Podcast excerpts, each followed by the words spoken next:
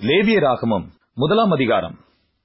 கர்த்தர் ஆசரிப்பு கூடாரத்திலிருந்து மோசையை கூப்பிட்டு அவனை நோக்கி நீ இஸ்ரவேல் புத்திரரிடத்தில் சொல்ல வேண்டியது என்னவென்றால் உங்களில் ஒருவன் கர்த்தருக்கு பலி செலுத்த வந்தால் மாட்டு மந்தையிலாவது ஆட்டு மந்தையிலாவது ஒரு மிருகத்தை தெரிந்தெடுத்து பலி செலுத்த வேண்டும்.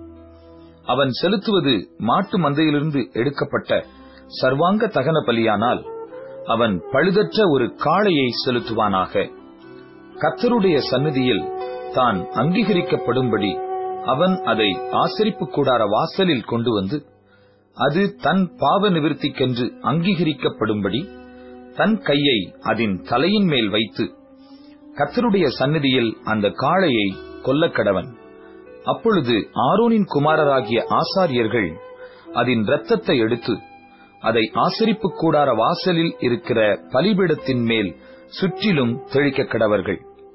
பின்பு அவன் அந்த சர்வாங்க தகன பலியை தோலுரித்து அதை சந்து சந்தாக துண்டிக்க கடவன்.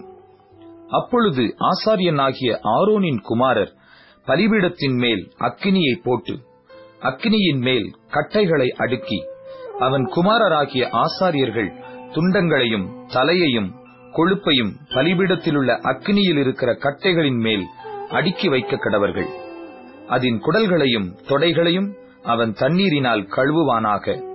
அவைகளையெல்லாம் ஆசாரியன் பலிபிடத்தின் மேல் சர்வாங்க தகன பலியாக தகனிக்க கடவன். இது கர்த்தருக்கு சுகந்த வாசனையான தகன பலி அவன் செலுத்துவது செம்மறியாட்டு மந்தையிலுள்ள ஆடுகளிலாவது வெள்ளாட்டு மந்தையிலுள்ள ஆடுகளிலாவது எடுக்கப்பட்ட சர்வாங்க தகன பலியானால் பழுதற்ற ஒரு கடாவை கொண்டு வந்து கத்தருடைய சந்நிதியில் பலிபீடத்தின் வடபுறத்தில் அதை கொல்ல கடவன். அப்பொழுது ஆரோனின் குமாரராகிய ஆசாரியர்கள் அதன் இரத்தத்தை பலிபிடத்தின் மேல் சுற்றிலும் தெளிக்க கடவர்கள். பின்பு அவன் அதை சந்து சந்தாக துண்டித்து அதன் தலையையும் கொழுப்பையும் கூட வைப்பானாக.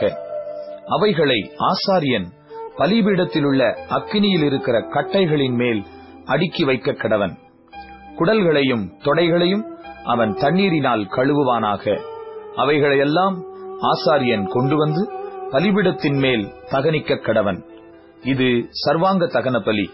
இது கர்த்தருக்கு சுகந்த வாசனையான தகன பலி. அவன் கர்த்தருக்கு செலுத்துவது பறவைகளிலிருந்து எடுக்கப்பட்ட சர்வாங்க தகன பலியானால் காட்டு புறாக்களிலாவது புறா குஞ்சுகளிலாவது எடுத்து செலுத்த கடவன். அதை ஆசாரியன் பலிபீட தண்டையில் கொண்டு வந்து அதன் தலையை கிள்ளி பலிபிடத்தில் தகனித்து அதன் இரத்தத்தை பலிபிடத்தின் பக்கத்தில் சிந்தவிட்டு அதன் இறைப்பையை அதன் மலத்தோடும் கூட எடுத்து அதை பலிபீடத் தண்டையில் கீழ்ப்புறமாக சாம்பல் இருக்கிற இடத்திலே எரிந்துவிட்டு பின்பு அதன் செட்டைகளுடன் அதை இரண்டாக்காமல் பிளப்பானாக. பின்பு ஆசாரியன் அதை பலிபீடத்திலுள்ள அக்னியில் இருக்கிற கட்டைகளின் மேல் தகனிக்க கடவன். இது சர்வாங்க தகன பலி இது கத்தருக்கு சுகந்த வாசனையான தகன பலி